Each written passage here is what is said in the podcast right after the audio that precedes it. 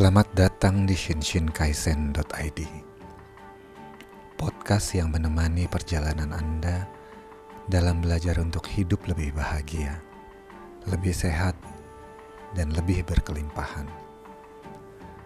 Dalam episode kali ini, saya, Sony Menayang, akan menemani Anda untuk bersama-sama mendefinisikan apa itu meditasi.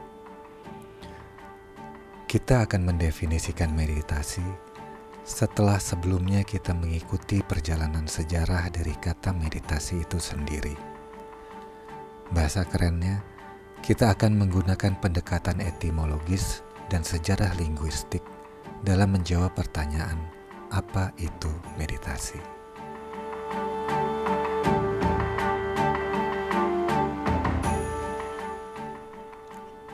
Beberapa tahun terakhir ini meditasi semakin populer dan minat masyarakat untuk belajar meditasi semakin tinggi. Apalagi dalam masa pagebluk COVID-19 ini.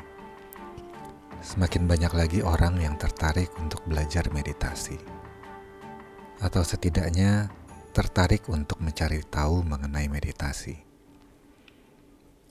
Sebagai seorang pembimbing meditasi, Seringkali saya menghadapi pertanyaan, apa sih sebenarnya meditasi itu? Sebuah pertanyaan yang sederhana, yang sayangnya tidak terlalu mudah untuk dijawab dengan benar. Iya, tidak mudah menjawab pertanyaan apa itu meditasi. Karena memang belum ada definisi yang baku mengenai meditasi. Jika kita menggunakan mesin pencari Google dan memasukkan termin apa itu meditasi, maka kita dapat menemui bermacam-macam definisi dan pengertian meditasi. Misalnya, Kamus Besar Bahasa Indonesia menyebutkan meditasi sebagai pemusatan pikiran dan perasaan untuk mencapai sesuatu. Kemudian jika kita membuka tautan ke Wikipedia, maka kita akan menemukan penjelasan cukup panjang mengenai meditasi. Kira-kira seperti ini. Meditasi terkadang juga disebut samadhi adalah praktek relaksasi yang melibatkan pelepasan pikiran dari semua hal yang menarik, membebani, maupun mencemaskan dalam hidup kita sehari-hari. Makna harfiah meditasi adalah kegiatan mengunyah-unyah atau membolak-balik dalam pikiran, memikirkan, merenungkan. Arti definisinya, meditasi adalah kegiatan mental terstruktur, dilakukan selama jangka waktu tertentu untuk menganalisis, menarik kesimpulan, dan mengambil langkah-langkah lebih lanjut untuk menyikapi, menentukan tindakan, atau penyelesaian masalah pribadi, hidup, dan perilaku. Sementara ada juga sumber lain yang menyatakan meditasi adalah melatih fokus pikiran sehingga memiliki pandangan yang jernih akan kondisi saat ini dan tetap merasa tenang. Sumber lain lagi menyatakan meditasi adalah seni menumbuhkan kesadaran dan wawasan. Keragaman ini juga berlaku untuk sumber-sumber yang lebih ilmiah. Misalnya Roger Walsh dalam Journal of Humanistic Psychology menyebutkan meditasi adalah sekelompok praktik yang melatih pikiran untuk dapat meningkatkan taraf kesadaran dan membawa proses-proses mental agar dapat terkontrol secara sadar. Sementara Cardoso dan kawan-kawan dalam jurnal Brain Research Protocols menyebutkan praktek apa pun adalah meditasi jika memenuhi lima kriteria, yaitu pertama, menggunakan teknik yang spesifik dan didefinisikan dengan jelas. Kedua, melibatkan relaksasi otot di dalam prosesnya. Ketiga, melibatkan relaksasi logis. Keempat, keadaan yang diinduksi diri sendiri. Dan kelima, menggunakan keterampilan memfokuskan diri sendiri atau jangkar perhatian. Jadi, ada banyak definisi mengenai meditasi, sehingga tidak begitu mudah menjawab pertanyaan apa itu meditasi. Lalu, bagaimana? Apakah kita tidak perlu memberi definisi meditasi? Atau kita cukup mencomot salah satu dari sekian banyak definisi yang sudah diajukan? Tentu saja kita tetap perlu memiliki definisi untuk meditasi. Dan kita juga perlu memahami definisi tersebut. Jika ingin mudah, bisa saja saya langsung mengatakan sekarang bahwa meditasi adalah ini atau meditasi adalah itu. Dan selesailah sudah topik yang menjadi pertanyaan sudah terjawab. Namun, jika saya melakukan itu, maka jawaban yang hadir akan tetap menjadi jawaban saya dan bukan jawaban Anda. Agar jawaban yang Anda dapatkan nanti sungguh-sungguh menjadi milik Anda, kita akan bersama-sama menggali makna dari kata meditasi kita akan melakukan perjalanan melintasi waktu guna memahami asal-usul istilah meditasi dan bagaimana istilah ini digunakan dari masa ke masa.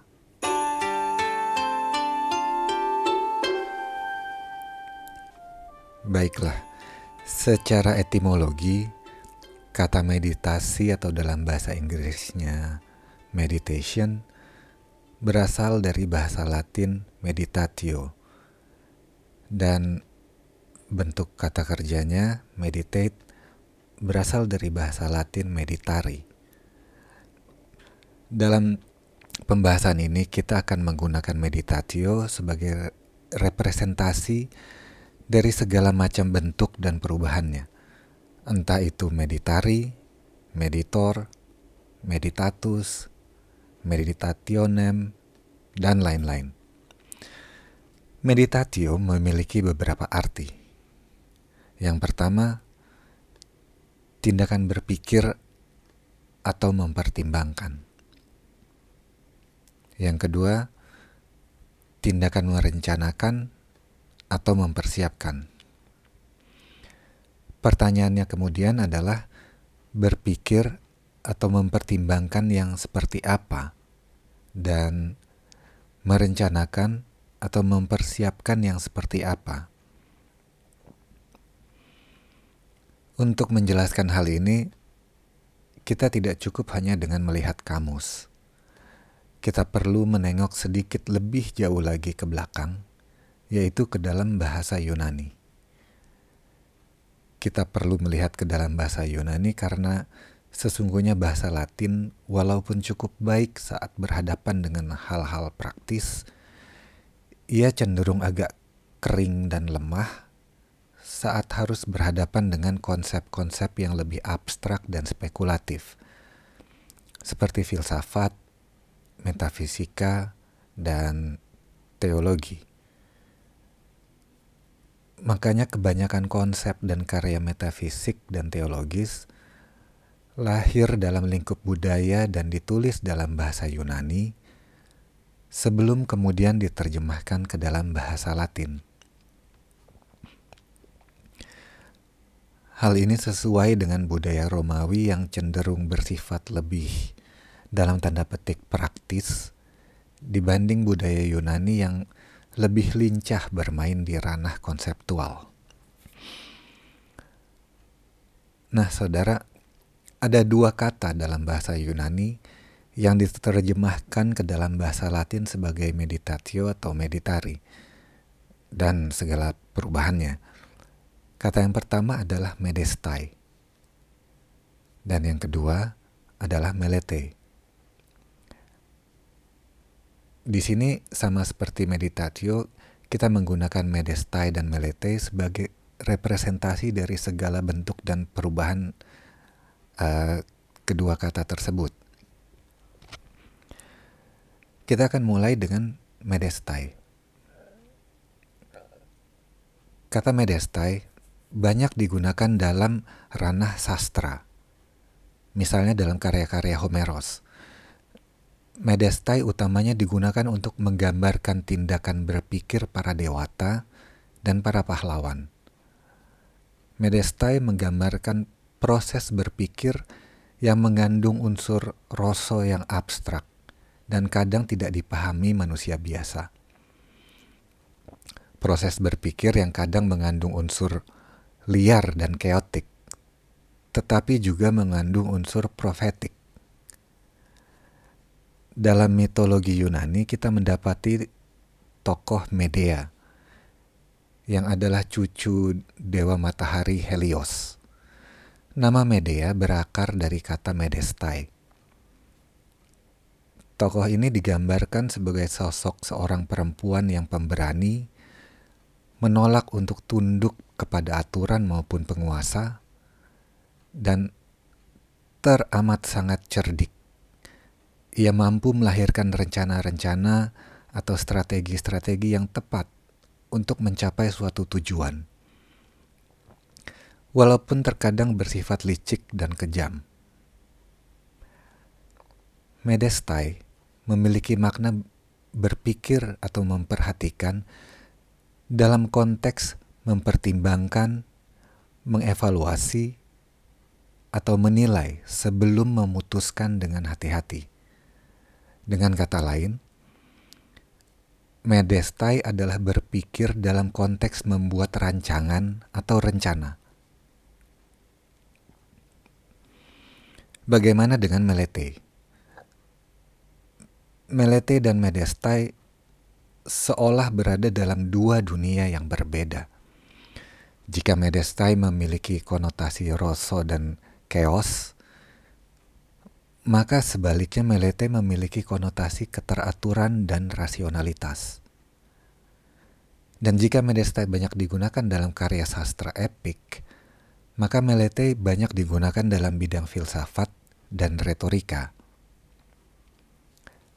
Dalam mitologi Yunani kuno, melete bersama dengan Mneme dan Aoide dikenal sebagai tiga serangkai musai atau muse yang adalah dewi-dewi di bidang kesus kesusastraan.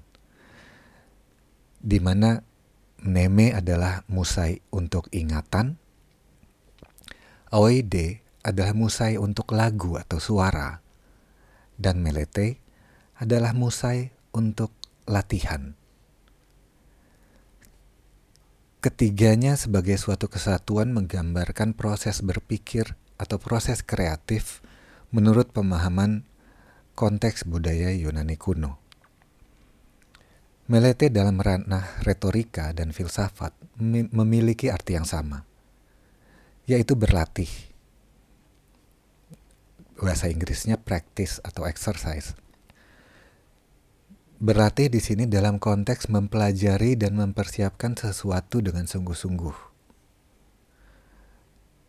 Gambarannya seperti ini. Bayangkan diri Anda sebagai seorang retor yang hidup di zaman Yunani kuno, dan Anda akan berbicara mengenai suatu topik di depan sebuah forum terbuka. Sebelum menyampaikan karya atau pendapatnya, seorang retor akan terlebih dahulu melakukan suatu latihan atau persiapan dengan sungguh-sungguh. Anda akan melakukan melete.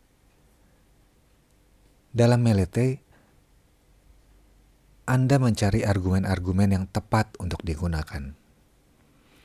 Kemudian Anda akan memilih dan menyusun argumen-argumen Anda. Argumen mana yang akan Anda gunakan di pembukaan, mana yang digunakan di penutupan. Kemudian Anda akan mempertimbangkan gaya bahasa yang akan Anda gunakan. Apakah Anda akan menggunakan bahasa yang berbunga-bunga atau yang sederhana dan to the point?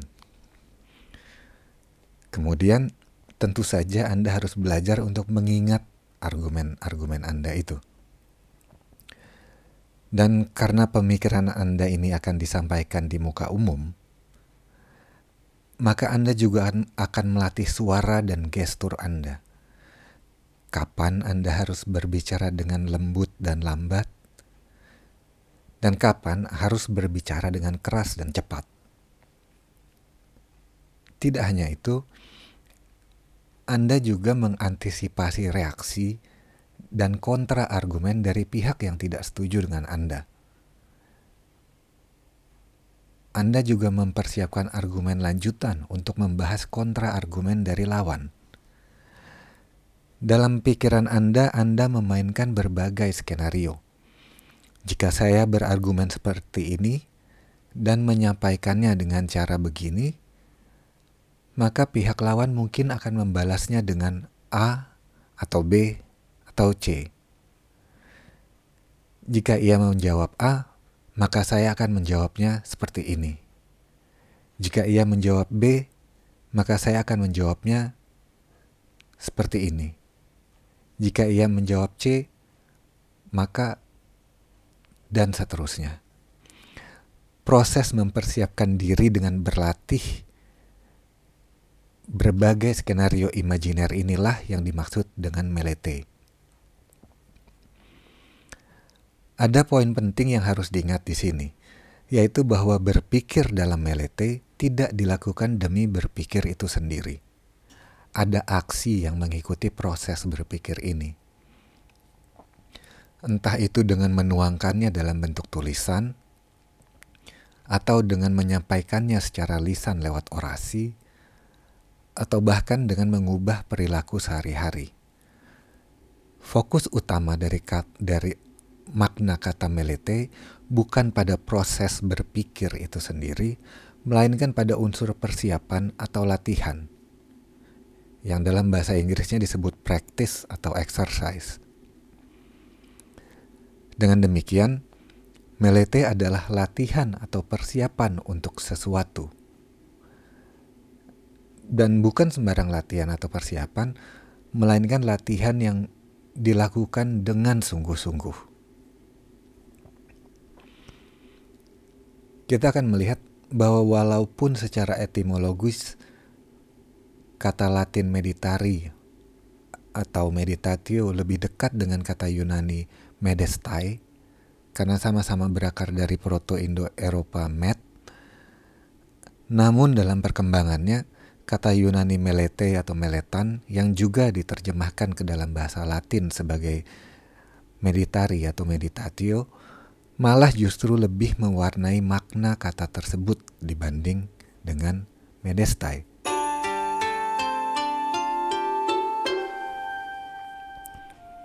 Sekarang kita akan berlayar menyeberangi Laut Mediterania, sedikit ke Tenggara Yunani, guna melihat unsur budaya lain yang juga mempengaruhi makna dari kata meditatio atau meditari yaitu ke bangsa Israel dengan bahasa Ibraninya. Dalam bahasa Ibrani kita mendapati kata Hagah yang ditulis HGH yang diterjemahkan ke dalam bahasa Yunani melete atau meletan dan juga ke dalam bahasa Latin sebagai meditatio dan meditari. Inspirasi dari kata Hagah adalah suara menggeram yang dikeluarkan oleh seekor singa. Kata ini biasa digunakan untuk menggambarkan sebuah proses berpikir yang dilakukan dengan mengeluarkan suara. Walaupun mungkin suara yang diucapkan tidak bisa ditangkap dengan jelas maknanya. Ada unsur auditori dalam proses berpikir hagah ini. Kita bayangkan saja sosok seseorang yang berjalan mondar-mandir dengan perlahan, dengan dahi berkerut, sambil menggumamkan sesuatu yang tidak bisa kita tangkap dengan jelas. Nah, seperti itulah kira-kira orang yang sedang melakukan hagah. Sebuah kata dari bahasa Ibrani yang saat diterjemahkan ke dalam bahasa Yunani menjadi melete dan ke dalam bahasa Latin menjadi meditatio.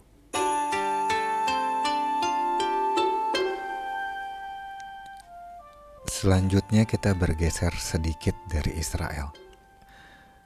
Tepatnya ke Syria dan Mesir di abad ketiga Masehi. Yang adalah periode awal monastisisme atau kerahiban Kristiani. Saudara, Coba Anda bayangkan diri Anda hidup di Mesir dan atau Syria pada abad ketiga Masehi. Dan Anda melihat seorang rahib atau pertapa Kristen sedang melakukan meditasi. Gambaran apa yang hadir dalam benak Anda? Jika Anda membayangkan sosok seorang rahib atau pertapa yang duduk menyendiri dalam dan merenung dalam keheningan, maka Anda salah.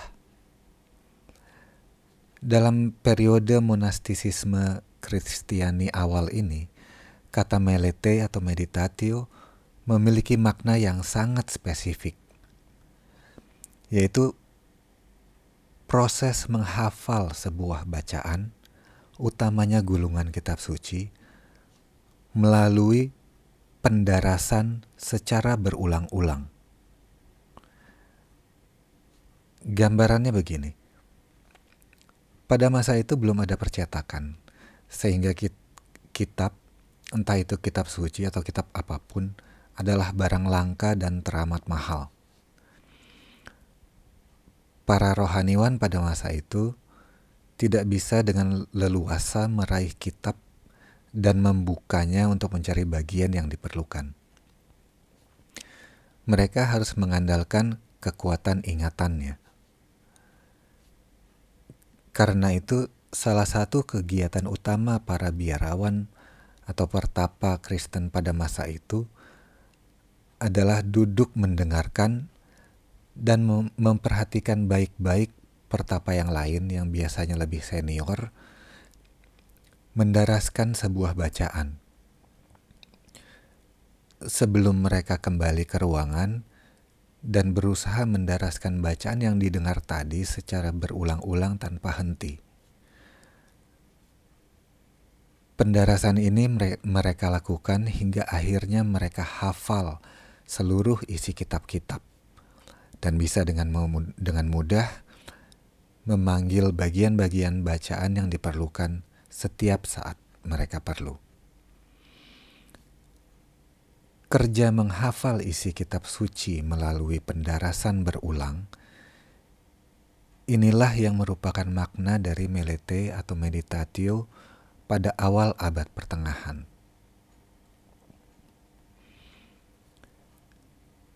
Sejauh ini kita sudah melihat bahwa setidaknya sampai periode awal abad pertengahan, makna dari istilah melete atau meditatio yang adalah etimon dari kata meditasi, ternyata cukup jauh berbeda dari apa yang umumnya saat ini kita kenal atau bayangkan sebagai meditasi.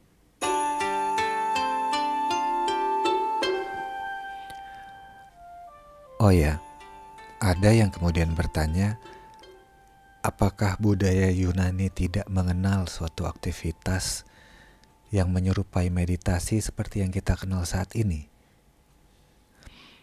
Sebetulnya, dalam budaya Yunani kuno pun ada beberapa praktek yang menyerupai meditasi seperti yang kita kenal dalam konteks modern. Namun, pembahasan praktek-praktek asal Yunani kuno itu berada di luar lingkup episode kita kali ini.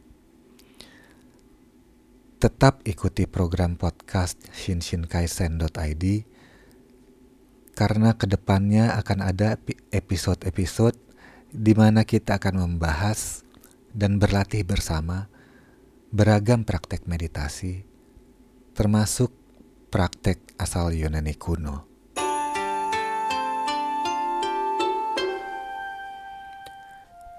Saudara, tadi sudah kita lihat bersama bahwa pada periode awal abad pertengahan istilah melete atau meditatio lebih memiliki makna sebagai suatu kegiatan untuk menghafal teks atau bacaan. Seiring berjalannya waktu, lambat laun makna dari kata meditatio mengalami pergeseran hingga akhirnya pada periode puncak abad pertengahan, sekitar abad ke-12, seorang rahib dari Ordo Kartusian yang dikenal sebagai Guigo kedua membakukan dan membukukan rumusan metode doa Kristiani yang dikenal sebagai Lectio Divina. Guigo kedua atau Gi merumuskan Lectio Divina dalam empat jenjang, yaitu lectio atau pembacaan kitab suci, meditatio atau perenungan, oratio atau doa, dan kontemplatio atau keheningan. Dalam rumusan ini, proses membaca berulang-ulang yang dilakukan secara perlahan menjadi bagian dari jenjang pertama yaitu lectio. Sementara jenjang kedua yaitu meditatio menitik beratkan pada kerja mental untuk sungguh memahami bacaan tersebut melalui perenungan yang dilakukan berkali-kali dan dengan tidak tergesa-gesa. Di mana tiap bagian perenungan diharapkan memampukan praktisi metode ini untuk mencerna semakin dalam dan semakin dalam, hingga akhirnya ia mampu merasakan bacaan tersebut. Proses perenungan berkali-kali ini diibaratkan bagai seekor sapi yang memamah biak, yang mengunyah-unyah makanannya beberapa kali proses yang dalam bahasa Inggris disebut rumination. Inilah sebabnya dalam tesaurus bahasa Inggris, jika kita mencari sinonim dari meditation, maka kita akan menemukan rumination ada di sana. Ini pula yang dimaksud saat entry untuk meditasi dalam Wikipedia berbahasa Indonesia menyebutkan makna harfiah meditasi adalah kegiatan mengunyah-unyah atau membolak-balik dalam pikiran, memikirkan, merenungkan. Nah, saudara, sejak rumusan baku Lectio Divina ini hadir dan beredar luas di kalangan rahib Kristiani, pergeseran makna meditatio menjadi semakin luas Meditatio yang tadinya lebih merujuk pada latihan atau persiapan, utamanya dalam per, dalam penyampaian orasi, dan kemudian bergeser menjadi pendarasan bacaan secara berulang-ulang dalam rangka menghafal teks. Pada periode puncak abad pertengahan, bergeser lagi menjadi proses mental yang berupa perenungan mendalam. Walaupun demikian, masih sama seperti periode awal abad pertengahan, meditatio pada periode ini tetap tidak terlepas dari kaitannya dengan kitab suci agama Kristen.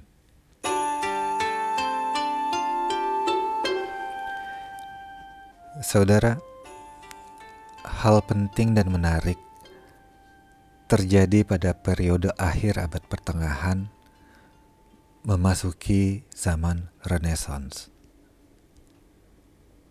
yaitu meditatio terlepas dari ikatannya dengan kitab suci agama Kristen.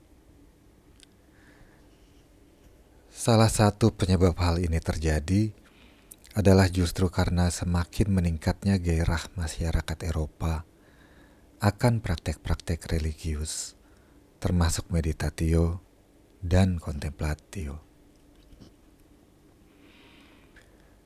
Jika sebelumnya meditatio dan kontemplatio dapat dikatakan sebagai praktek eksklusif para biarawan, maka pada periode akhir abad pertengahan, keduanya mulai dipraktekkan di luar biara.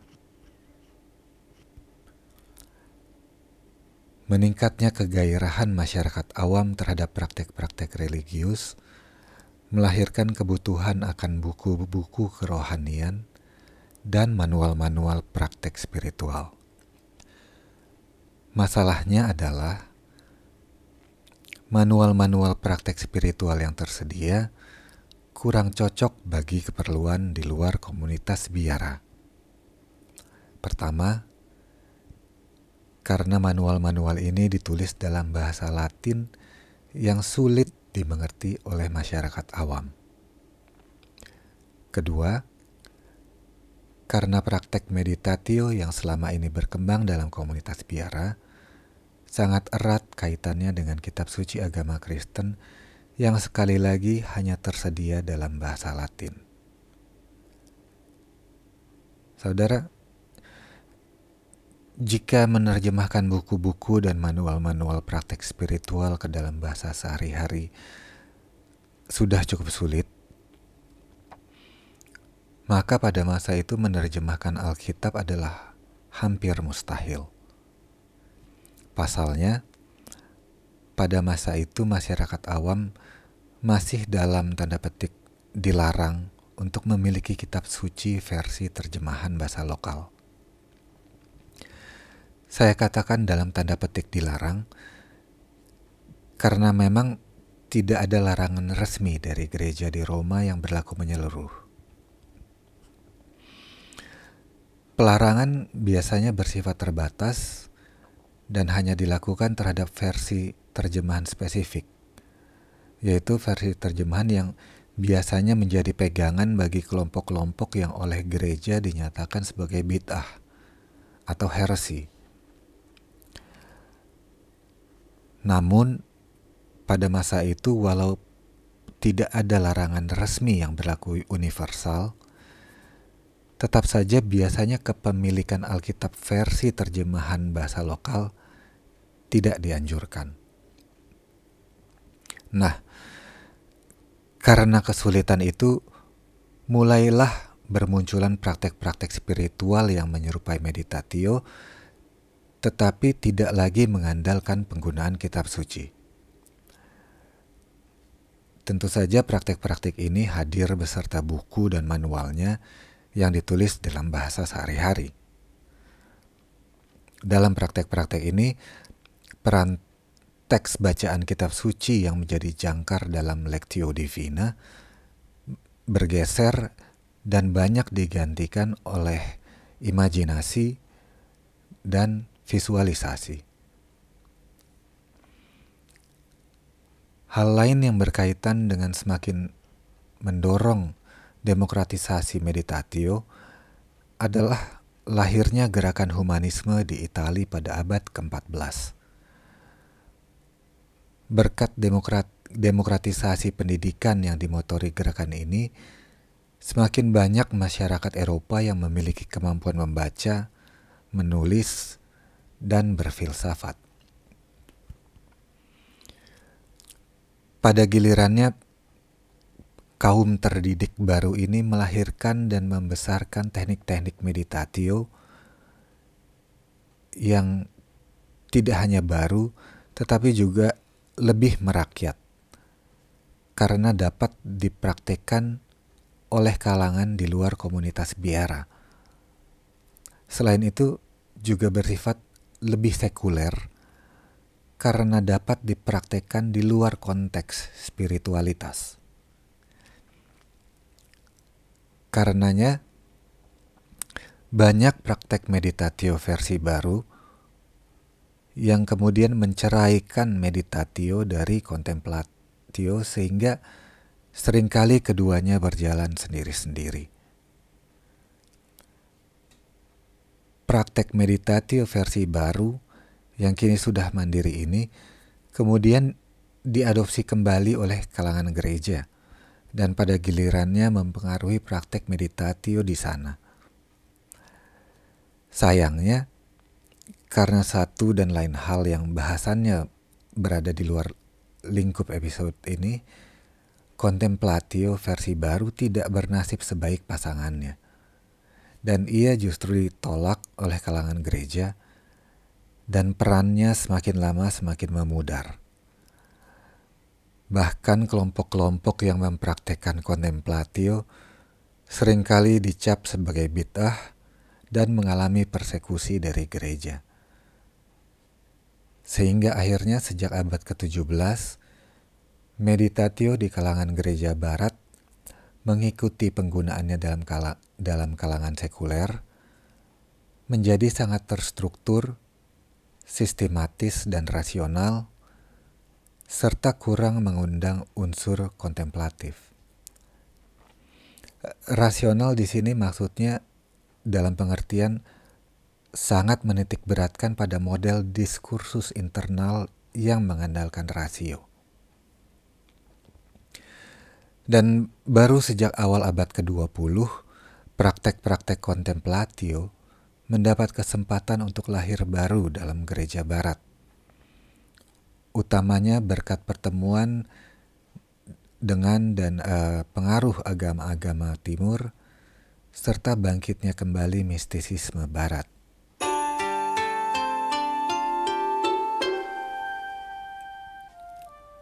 Setelah mengikuti perjalanan panjang meditatio di Eropa Barat, kini tiba saatnya bagi kita untuk sejenak menengok ke dunia Islam utamanya dari tradisi Sufi. Dari tradisi ini kita mendapatkan dua istilah yang saat ini kerap diterjemahkan sebagai meditasi, yaitu tafakur dan murokobah. Walaupun sebenarnya jika kita menggunakan melete atau meditatio dalam konteks yang sudah kita bahas di bagian awal episode ini, ya yaitu yang berarti latihan atau persiapan, maka kita mendapatkan bahwa melete atau meditatio lebih dekat dengan istilah riadoh dalam tradisi sufi. Di sini kita tidak akan lebih jauh membahas meditasi dalam tradisi sufi karena di Indonesia cukup mudah bagi Anda untuk menemukan guru-guru yang lebih berkompeten untuk membahas tidak saja istilah-istilah dalam tradisi sufi seperti uslah dan khalwat, zikir, riadoh dan mujahadah, tafakur dan muraqabah, tetapi juga mampu membimbing Anda dalam praktek sesuai tradisi sufi ini. Karena saya sangat tidak menyarankan Anda belajar meditasi tradisi sufi tanpa guru pembimbing yang kompeten. Jika Anda tergerak untuk belajar dan mendalami meditasi dalam tradisi sufi dengan benar, sebaiknya Anda menghubungi beberapa tarekat yang ada di Indonesia guna mencari guru yang dapat membimbing Anda dengan baik dan benar.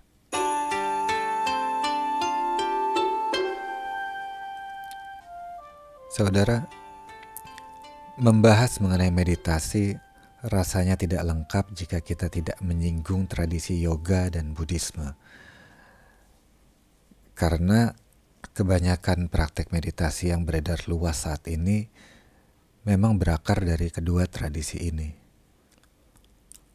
Dari tradisi yoga dari Patanjali Yoga Sutra, ada tiga istilah yang kerap diterjemahkan sebagai meditasi, yaitu dharana, Diana, dan Samadhi.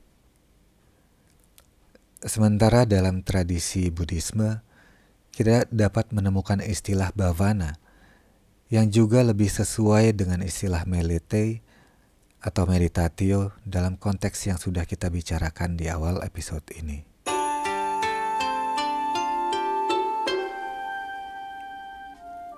Saudara, Selama hampir 40 menit sebelum ini, kita sudah menelusuri sejarah penggunaan dan makna istilah bahasa Latin meditatio yang merupakan asal dari kata meditasi yang kita kenal.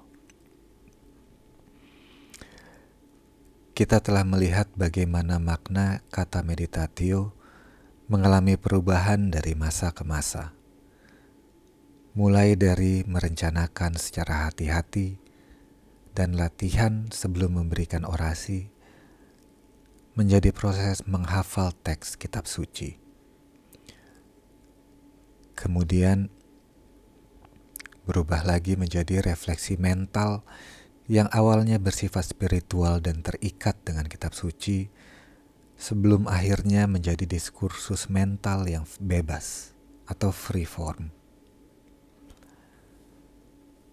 Kita juga telah melihat istilah-istilah dalam beberapa tradisi yang diterjemahkan ke dalam bahasa Inggris meditation.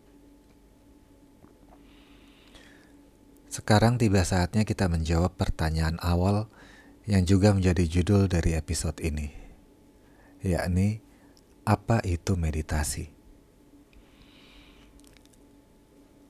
Setelah mengikuti pembahasan sebelumnya, mungkin Anda sudah menarik kesimpulan dan menyusun definisi Anda sendiri mengenai apa itu meditasi.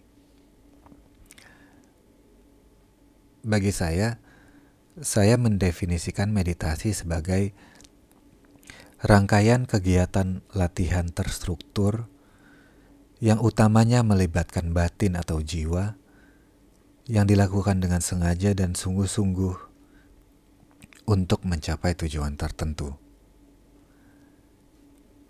Atau sederhananya, meditasi adalah olah jiwa, sama seperti sport adalah olahraga.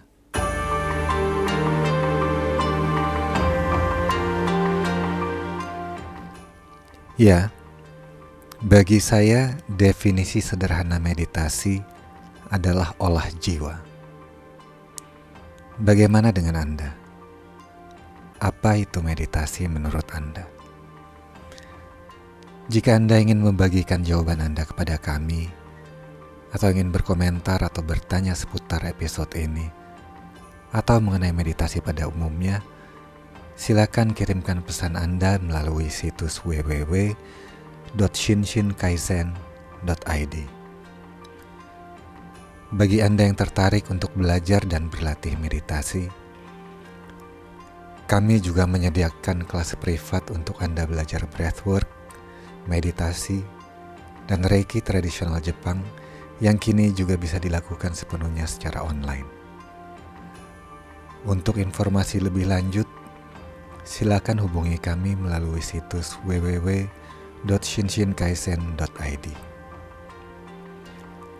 Saudara, dalam episode selanjutnya kita akan membahas topik yang tidak kalah penting dan menarik, yaitu mengenal jenis-jenis meditasi.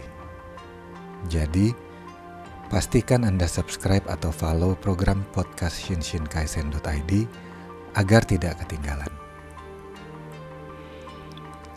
Sampai di sini pertemuan kita kali ini. Saya, Sony Menayang, mengucapkan terima kasih dan sampai jumpa di episode mendatang. Rahayu, Rahayu, Rahayu.